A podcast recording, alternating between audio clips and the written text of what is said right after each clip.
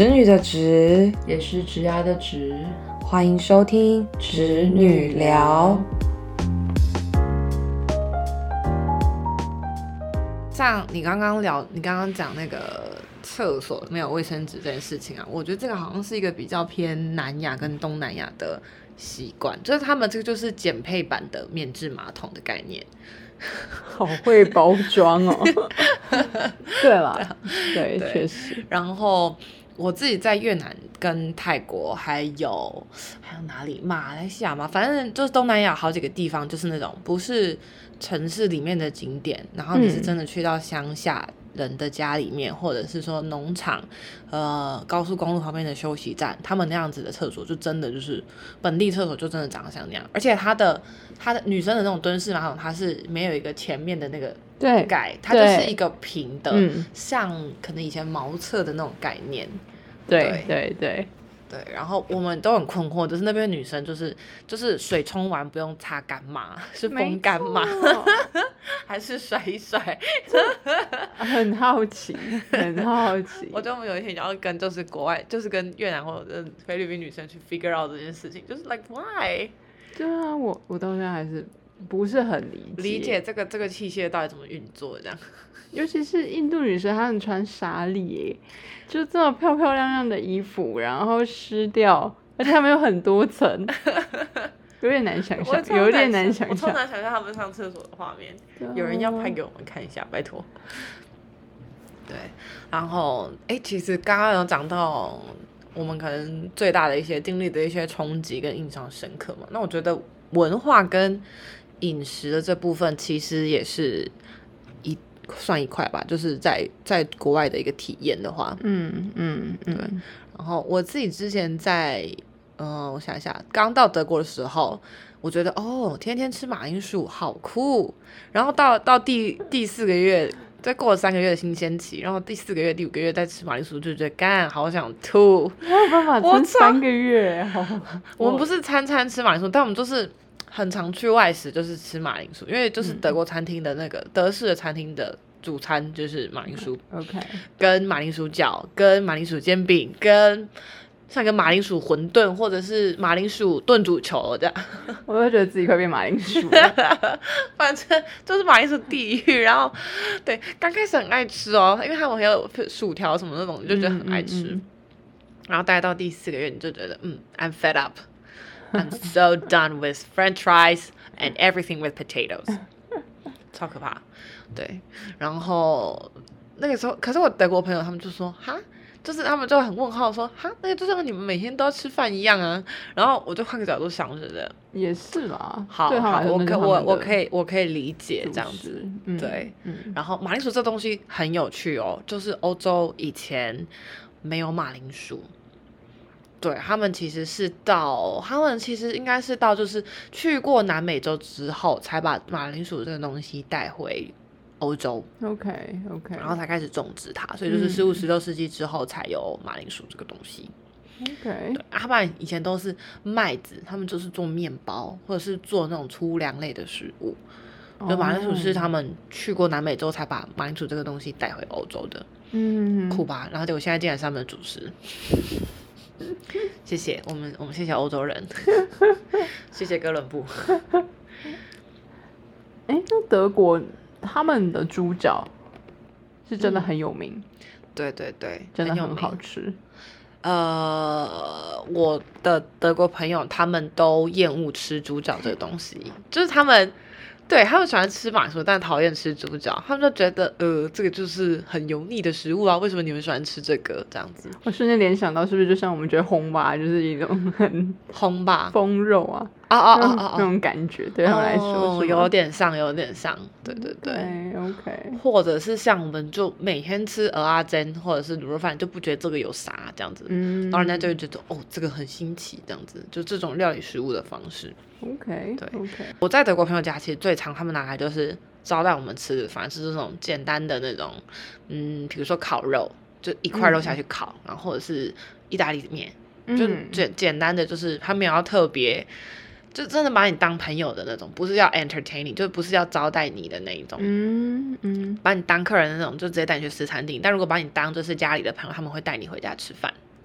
酷。对，然后在家吃饭就是吃，就是会会会有个沙拉，然后会有个主餐，就是可能意大利面，然后也会准备一点甜点。哦，德国人很爱吃甜点，他们会喜欢吃饭后甜点，他们还蛮习惯吃这个。那他们的饭后甜点都吃什么？蛋糕，很厚重的蛋糕。他们他们蛋糕叫哭痕，就是它呃英文是 cake 嘛，cake 它的尾音你不觉得听起来很轻吗？对，就是比较轻盈一点。然后德国的蛋糕是那种呃很面粉感比较重，然后有一点奶酥在上面的那种蛋糕，它会有一层蛋糕，然后一层酱果酱，他们通常是果酱，然后巧克力，然后上面会有一一层那个 crumb，就是奶酥这样子，所以才会够够香甜。哦，对，然后它那个就是一块很大块的蛋糕，很大块，我觉得算大，大概这样子的大小，那真的有点大。就是我们在台湾买到的那个三角形，你把它三角形对放，嗯的的那个大小，嗯嗯。但是晚餐后的甜点还是每一餐后，他们可能下午就是吃完吃完中餐会吃，但晚餐他们会吃比较 light 一点，就他们不一定会餐餐吃这么 heavy 这样子，嗯，对。是德国人普遍，我看是觉得蛮瘦的，就是蛮矜持，而且他们很喜欢户外运动，嗯，非常喜欢。然后每个都穿的，就是在街上每个人都穿北脸，呃，穿北服，就是穿穿北极服，就是很像你等下就要去爬山的那种样子。怎么就我就是对德国人的那个 fashion 我也是很难理解，就是就是北可能北北德啊，北德是比较这样子，就是那边就是。不打扮的人就完全不打扮，然后要要打扮人就潮到一个不行。就是柏林那边有很有名的，就是朋克跟嬉皮的文化，嗯嗯嗯，然后那那样一群人就会非常的特别，嗯，对，然后另外一群人就很正常这样，OK，还蛮德国文化蛮蛮有趣的，对，那 functional 到一个极致，也就包含衣服的部分，对啊，很强调那个机能。你去你去菲律宾的时候，应该也觉得他们就是。都穿很怎么说？我觉得他们穿穿着就其实还蛮少的，其实都因为可能全年是夏天吧。哦，但因为我我那时候去的城市，它那我有点忘记它的名字，它的名字在哪里？反正它就是很像台北市的新一区啊，叫马卡迪，马卡迪。对，然后他们因为那里都是偏商办，所以说其实他们。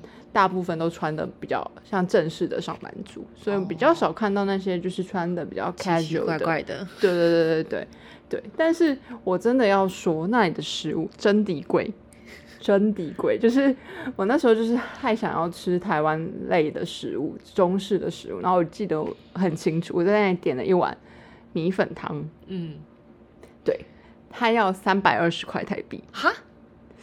我在在那种百货公司地下街吗？不是，它就是在就是马卡迪的马卡迪的街边小吃这样，也不算街边小吃，但就是它 maybe 是一个小餐厅这样子。然后我就觉得，Gosh，真的很贵，三百二十块台币嘛？三百二十块台币，在菲律宾可以吃到一碗三百二十块台币的面，叫做米粉汤哦。所以我就觉得 哇，很冲击。对，然后因为他们就是基本上他们就是呃蔬菜比肉还要。贵，所以说一样的钱，他们一定选择去吃那些肉啊什么什么的。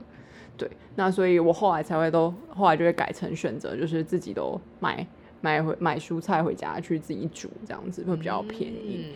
然后一样的冲击就是在那个印度，那我觉得就是你如果真的是一个很爱吃蔬菜的朋友，你去印度真的会非常的痛苦，尤其是我真的没有办法接受那种任何蔬菜要把它捣的像泥，我就觉得。我就要吃它很 crunchy 的那种感觉，对，然后你把我全部给它捣成这样，真的是我没有办法接受。而且他们很多食物的味道很香料，香料味很重。而且我吃过一个最特别的蛋糕，是辣椒蛋糕。而且我懂蛋糕就是要吃湿润，但也太湿了，会出水的那种。湿润的辣椒蛋糕吗？那个 辣椒水的蛋糕，然后我真的觉得，哦，然后他因为那时候是在一个。好像是地方首长家还是什么，就是你真的是没有办法说，连假装都不假装，你还得这样吃的啊，很开心哇，It's really delicious 这样的感觉。辣椒水蛋糕哎，真的，我那时候吃下去的第一口就哎，微辣，蛮辣的哦，而且我就看上面就有一条绿色的，很长得像青龙的东西，我就想说 OK OK，It's enough，我吃饱了。对，果不其然，就是大家就开始各种理由，就是想要离开这个 这个餐桌场合。对，因为大家就开始往外去找厕所这件事情。哦，好可怕，好好笑。但我觉得东南亚真的，我目前吃到最好吃的，真的就是马来西亚。马来西亚跟我们菜系就很像，而且很挡烤比啊，就是他们就是鸡饭呐，或者是那种什么盐酥咸酥的也有，然后然后要要炸有炸，然后要炒的有炒的。就是在马来西亚，对，一来就像你说，就是我们可能饮食文化稍微近一点，然后再来就是你真的可以就是不用太担心、太小心一些就是卫生卫生，或者是说哦会吃的不习惯，你就可以就是。也不用担心什么对脏不脏什么的问题，你真的就是那些路边摊就毛起来吃，然后就觉得很合胃口，然后又很便宜。哦，OK，我我之前在越南，好像我觉得越南餐厅也不容易踩雷，就是越南小吃的话不好说，但餐厅真的就是你只要选到越南菜餐厅，其实它的菜系跟我们的家常菜很像，他们的越南的餐馆就一定会有招牌菜红烧肉。呃，然后炒空心菜，他们那个叫 Morning Glory，然后还有咸咸蛋苦瓜，他们也吃咸蛋跟皮蛋，对，所以他们其实对他们很常路边是买得到那种广东粥，然后都加油条的那种，还有油条，嗯？嗯嗯嗯嗯，真的，越南的传统早餐店就是那种，有分几种越南传统早餐，我觉得讲了大家可能会流口水，就第一种就是我们讲那个粤式的法包，就是叫做本米。嗯，对它就是法国面包，然后里面会包各种料，然后最好吃的版本就是本米，它先用奶油煎过，然后加上炒蛋，它是脑炒蛋也是用奶油煎的，然后我路边摊都给你用乳马林，乳马林更香，香到爆，但你一定鞋子会爆，反 正它就用乳马林炒那个鸡蛋，然后而且还不是只有一颗，可能会炒两到三颗，好爽，然后再加小黄瓜，跟你可以吃香菜跟红萝卜，它就会帮你加，嗯，对，然后他们。粤式发包都会加那个腌的腌的红萝卜，嗯，就是腌菜，它会把红萝卜味道变好吃。因为我本身很讨厌吃红萝卜，嗯，但那个粤式发包里面的红萝卜我会吃掉，因为它是腌制的，所以其实就会酸酸甜甜的，还蛮解腻。那在第二种，他们就是我们台湾不是台南就吃牛肉汤嘛，他平时当地也是因为劳工阶级很多，他们会吃牛肉河粉，嗯，所以很多地方是佛，就是牛肉河粉是从早上开始就有在卖。嗯，对，就一路这样卖到晚上的那种。然后他们的街边的那个河粉店一定都会有一整盘的香草给你选，就会有香茅、香菜或者是呃柠檬叶，就你自己选你想要加的草草进去。嗯，这样，然后就是味道都会跟别人不一样。嗯，然后这个我觉得还蛮棒的。蛮酷，所以越南菜我那时候吃到早餐的时候觉得很棒，很开心。对我，可是我在越南吃到一次，我觉得好害怕，好害怕，就是那个鸭仔蛋哦。然后我还不知道那是鸭仔蛋，我那时候就是我越南朋友就是说，哎，你要去吃吃看这一间，就是越南当地的菜，然后就给我那个地址。然后我那时候也没有先查，因为那间店就是全部都是越南文，我马跨门。然后我就一个法国朋友来，我就说走，我们来去吃道地越南菜。所以你真的有吃那个蛋？我真的有吃，我真的有吃。然后我就看着那个墙，然后不知道要点什么。然后我就问阿姨说，呃，就是不知道怎么要怎么点这样。然后阿姨就说，那你就点招牌，这个综合的什么都有。我的妈呀，真的是那盘除了鸭仔蛋之外，就是其他东西我也都不太敢吃，就是有一些很像。呃，那个叫什么蛙蛙桂，但是就是很奇怪的味道的蛙桂。嗯，然后还有一些像鱼松、肉松，反正就是一个很很怪我吃不下去的一个组合。然后那盘好像也不便宜耶，就是可能也是一盘这样子三百多块台币。OK，他就是要吃越南特色菜，我以为那个是小吃的下价格，就是你跟切下水切一盘可能一两百块这样子。对，那他那一盘要三百多块。对，然后我就我就真的也是惊呆，然后阿姨还看着我用一个很期待的眼眼神，就是好吃吗？这样？对对对对对，然后我整个我整个就是比个赞比个赞，然后我讲不出话，我 讲不出话，然后我就把那一口这样吞下去，我就是没有吃完，我就是吃了一点点，然后我吃到毛毛的东西，然后我就嗯，好好好，这样谢谢谢谢，有体验过，我就可以跟别人说哦，我去越南了，我有吃过鸭仔蛋了，这样。哦，哦，很冲击，对不对？真的要小心点菜，真的要小心点菜。我真的觉得要把那个那个越南文的这个字学起来，就是你看到那个 menu，打死都不要点那个东西。对，然后还好，后来我就做事就学乖了，然后我就待在那个外国人外派那个 comfort zone 很久。就其实外国人的话，一般在那边生活，其实。还蛮熟悉的，就是你都去一些什么酒吧啊，或者是五星级饭店的那种港式茶餐厅，就你其实不太会有就是感那么那么。到底的体验，所以我还蛮感谢我朋友给我那个推荐的。我不会自己走到小巷子，然后走进一间就是不会讲英文的餐厅，然后跟他说我要点鸭仔蛋，你知道吧？就这件事情本身就是对我来说是也是一个属于一个很难忘的回忆。确实，哎，确实真的蛮难。就是很对不起我那法国朋友，他来越南的第一餐还第二餐就被我毁掉。然后我觉得。法国朋友应该更难接受那个东西，他就她是个她是个她是个金色头发的肉肉的女生，然后她吃菜的时候眼睛这样瞪大，然后有点想要吐出来，但不敢吐出来，那个 脸我永远都忘不了，我真的对不起她，真朋友哎，他没有跟我他没有跟我那个生气哎，对他没有跟我避免这样，对啊，好笑，所以我觉得文化冲击感就是有一些食物面我们就没办法接受，然后。这个你应该有共感，就是我觉得东南亚男生就比较，就比台湾男生在更温柔，可是也更软烂一点。对，对，嗯，我在越南很常在街上上班时间哦，然后看到男生就坐在路边的咖啡店，然后玩手机。嗯，然后东南亚有一种那个计程车叫做 Grab。嗯，那就是东南亚版的 Uber，对，然后他们是有 Grab Bike，就是机车的这个方案，嗯嗯嗯，那就很多老公就是没有找工作，他们就是去当 Uber 司机这样子，嗯嗯对对，他们就是骑着机车在这样路上那是奥拉索，而且他们机车是不用申请牌照的哦。所以你其实就是申请一个安全帽，就是绿绿的那个 Grab 安全帽就可以上街了。然后没接到单的时候，他们就坐在路边咖啡店喝那个咖喝越南冰咖啡，然后打他的手游，真的很软烂。然后老婆上班上到七八点，然后再去接老婆下班这样。嗯，很多男生这样，这真的很多男生这样。就是你在那里确实是会被稍微抵御一下啦。对他们就是对你非常的，他们对女生很友好。他们的最根本的原话是文化是比较母系社会的。对。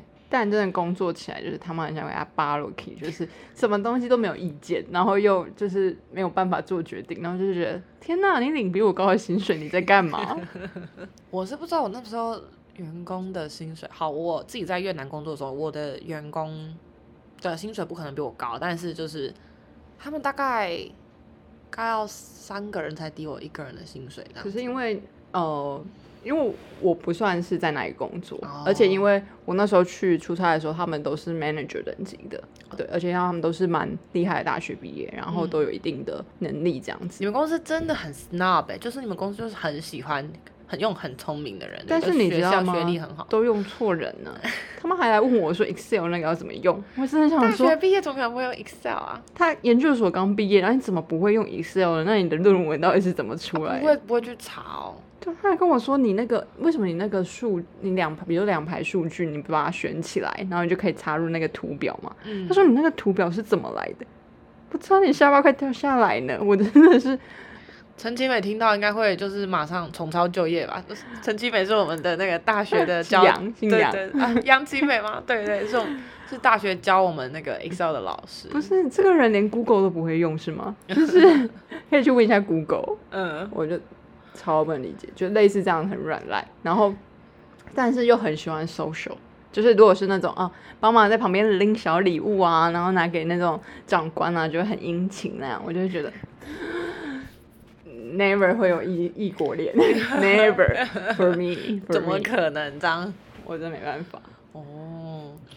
我觉得越南男生还不到软烂，就是我刚刚讲那种 Grab 司机有一部分，但我其实还是有遇到一部分，就是越南男生是很、很、很、很，就是说就接地气吧，然后也很聪明，也很很努力的那一种。嗯嗯。对，然后他们那种啊，越南男生他们都被人家讲就是怕老婆啦。但是我真的觉得在东南亚，就是女生适时的判一下是很有用的。哦，因为男生太软烂了。对，而且你真的要凶，你不凶，他们就会觉得哦，你也觉得无所谓，或是我随便啦，这样。对对，气得要死。有啦，之前前几期有聊过一个那个性骚扰，就是别的同事的那个那个男同事，那次真的是有有有有有吓到我，就是虽然就是不是对我，但我还是就是对于就是这件事情会在公司里面发生，还是第一次参与到，还是觉得蛮生气的吧？对啊，当下蛮傻眼的。嗯，对。然后我们公司还有过有过一个更搞笑的，就我觉得更夸张的八卦，嗯，就是这个是在台湾人跟台湾人之间，反正就是发生了三角恋。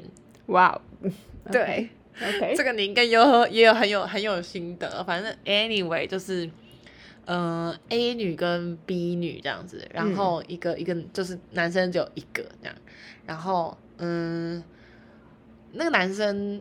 呃，原本跟 A 女就是同事，然后 B 女不在我们公司工作，嗯，然后呃，那男生就跟 A 女就是暧昧暧昧这样子，嗯，就大家都知道他们可能还蛮好的，对，好，然后后来就是他就很正式的跟大家介绍了 B 女，就说这是我女朋友这样子，然后要结婚了，因为他把 B 女肚子搞大了，哦哦，OK，结论就是这个 B 女呢，后来就是来到公司上班，就是。为了要看住她老公，这样，嗯，对，然后，嗯，可是那个 A 女就是不甘心，就是被被被这样子对待，OK，她可能就是有点觉得自己是被被绿了，就是这样，嗯，然后她就写了一封信来写这个男的的罪状给公司的高层，OK，对，然后，然后隔天就马上离职，这样。就等于是这封信就是他的离职信这种感觉，这样。但这男生有得到什么的惩罚吗？这男生就是后来就是被发配边疆，这样子，就是远离权力中心。哦，对，但他其实是这个男生会可以这样乱搞，就是因为他家里的长辈是公司的董事，这样子。那就难怪了，那就难怪他还。不至于被 fire 出。对对对对，所以他就是被发配边疆个两三年，然后其实不止两三年，反正他是到到现在还是在边疆，但他就是边疆当山大王那种感觉。嗯嗯嗯，对，所以呃，就这个故事，我觉得就是这个是都在外派也蛮常发生的一些小八卦，就蛮容易会这样子的。